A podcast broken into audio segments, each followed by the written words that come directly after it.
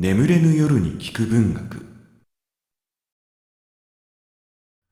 小川未明。野原。大きな国とそれよりは少し小さな国とが隣り合っていました。当座その二つの国の間には何事も起こらず平和でありました。ここは都から遠い国境であります。そこには両方の国からただ一人ずつの兵隊が派遣されて国境を定めた石碑を守っていました。大きな国の兵士は老人でありました。そうして小さな国の兵士は青年でありました。二人は石碑の立っている右と左に番をしていました。至って寂しい山でありました。そして稀にしかその辺を旅する人影は見られなかったのです。はじめ互いに顔を知り合わない間は二人は敵か味方かというような感じがして、ろくろくものも言いませんでしたけれど、いつしか二人は仲良しになってしまいました。二人は他に話をする相手もなく退屈であったからであります。そして春の日は長く、うららかに頭の上に照り輝いているからでありました。ちょうど国境のところには、誰が植えたということもなく、一株の野原が茂っていました。その花には、朝早くからミツバチが飛んできて集まっていました。その心よい羽音が、まだ二人の眠っているうちから、夢見心地に耳に聞こえました。どれ、もう起きようか。あんなにミツバチが来ている。二人は申し合わせたように起きました。そして外へ出ると、果たして太陽は木の梢の上に元気よく輝いていました。二人は岩間から湧き出る清水で口をすすぎ、顔を洗いに参りますと、顔を合わせました。やあ、おはよう。いい天気でございますな。本当にいい天気です。天気がいいと気持ちがせいせいします。二人はそこでこんな立ち話をしました。互いに頭を上げて辺りの景色を眺めました。毎日見ている景色でも新しい感じを見るたびに心に与えるものです。青年は最初、将棋の歩み方を知りませんでした。けれど、老人について、それを教わりましてから、この頃はのどかな昼頃には、二人は毎日向かい合って将棋を指していました。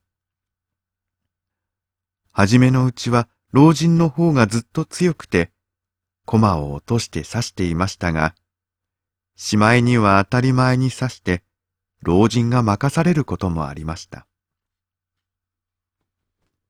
この青年も老人も、至っていい人々でありました。二人とも正直で親切でありました。二人は一生懸命で、将棋盤の上で争っても、心は打ち解けていました。やあ、これは俺の負けかいな。こう逃げ続けでは苦しくてかなわない。本当の戦争だったらどんなだか知れん。と老人は言って大きな口を開けて笑いました。青年はまた勝ち身があるので嬉しそうな顔つきをして一生懸命に目を輝かしながら相手の王様を追っていました。小鳥は梢の上で面白そうに歌っていました。白いバラの花からは良い香りを送ってきました。冬はやはりその国にもあったのです。寒くなると老人は南の方を恋しがりました。その方にはせがれや孫が住んでいました。早く暇をもらって帰りたいものだ。と老人は言いました。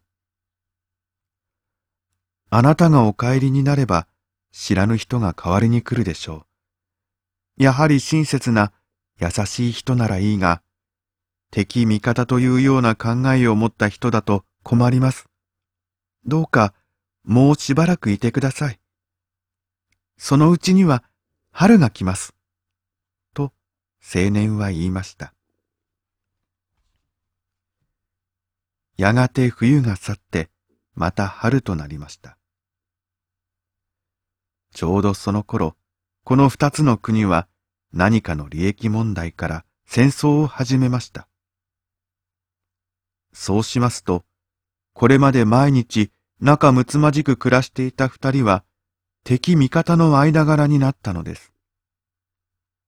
それがいかにも不思議なことに思われました。さあ、お前さんと私は今日から仇同士になったのだ。私はこんなに追いぼれていても少佐だから、私の首を持って行けば、あなたは出世ができる。だから、殺してください。と、老人は言いました。これを聞くと、青年は呆れた顔をして、何を言われますか？どうして私とあなたとが仇同士でしょう？私の敵は他になければなりません。戦争はずっと北の方で開かれています。私はそこへ行って戦います。青年は言い残して去ってしまいました。国境にはただ一人老人だけが残されました。青年のいなくなった日から老人は呆然として日を送りました。野原の花が咲いて、ミツバチは日が上がると暮れる頃まで群がっています。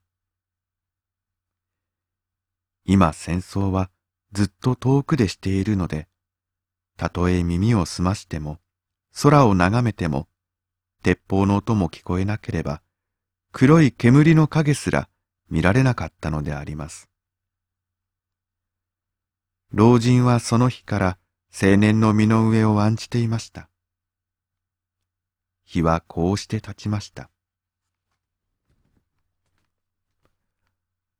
ある日のこと、そこを旅人が通りました。老人は戦争についてどうなったかと尋ねました。すると旅人は小さな国が負けて、その国の兵士は皆殺しになって戦争は終わったということを告げました。老人は、そんなら青年も死んだのではないか、と思いました。そんなことを気にかけながら、石碑の礎に腰をかけて、うつむいていますと、いつか知らず、うとうとと居眠りをしました。彼方から大勢の人の来る気配がしました。見ると、一列の軍隊でありました。そして、馬に乗ってそれを指揮するのは、かの青年でありました。その軍隊は極めて静粛で声一つ立てません。やがて老人の前を通るときに青年は黙礼をしてバラの花を嗅いだのでありました。老人は何か物を言おうとすると目が覚めました。それは全く夢であったのです。それから一月ばかりしますと、野原が枯れてしまいました。その年の秋、老人は南の方へ暇をもらって帰りました。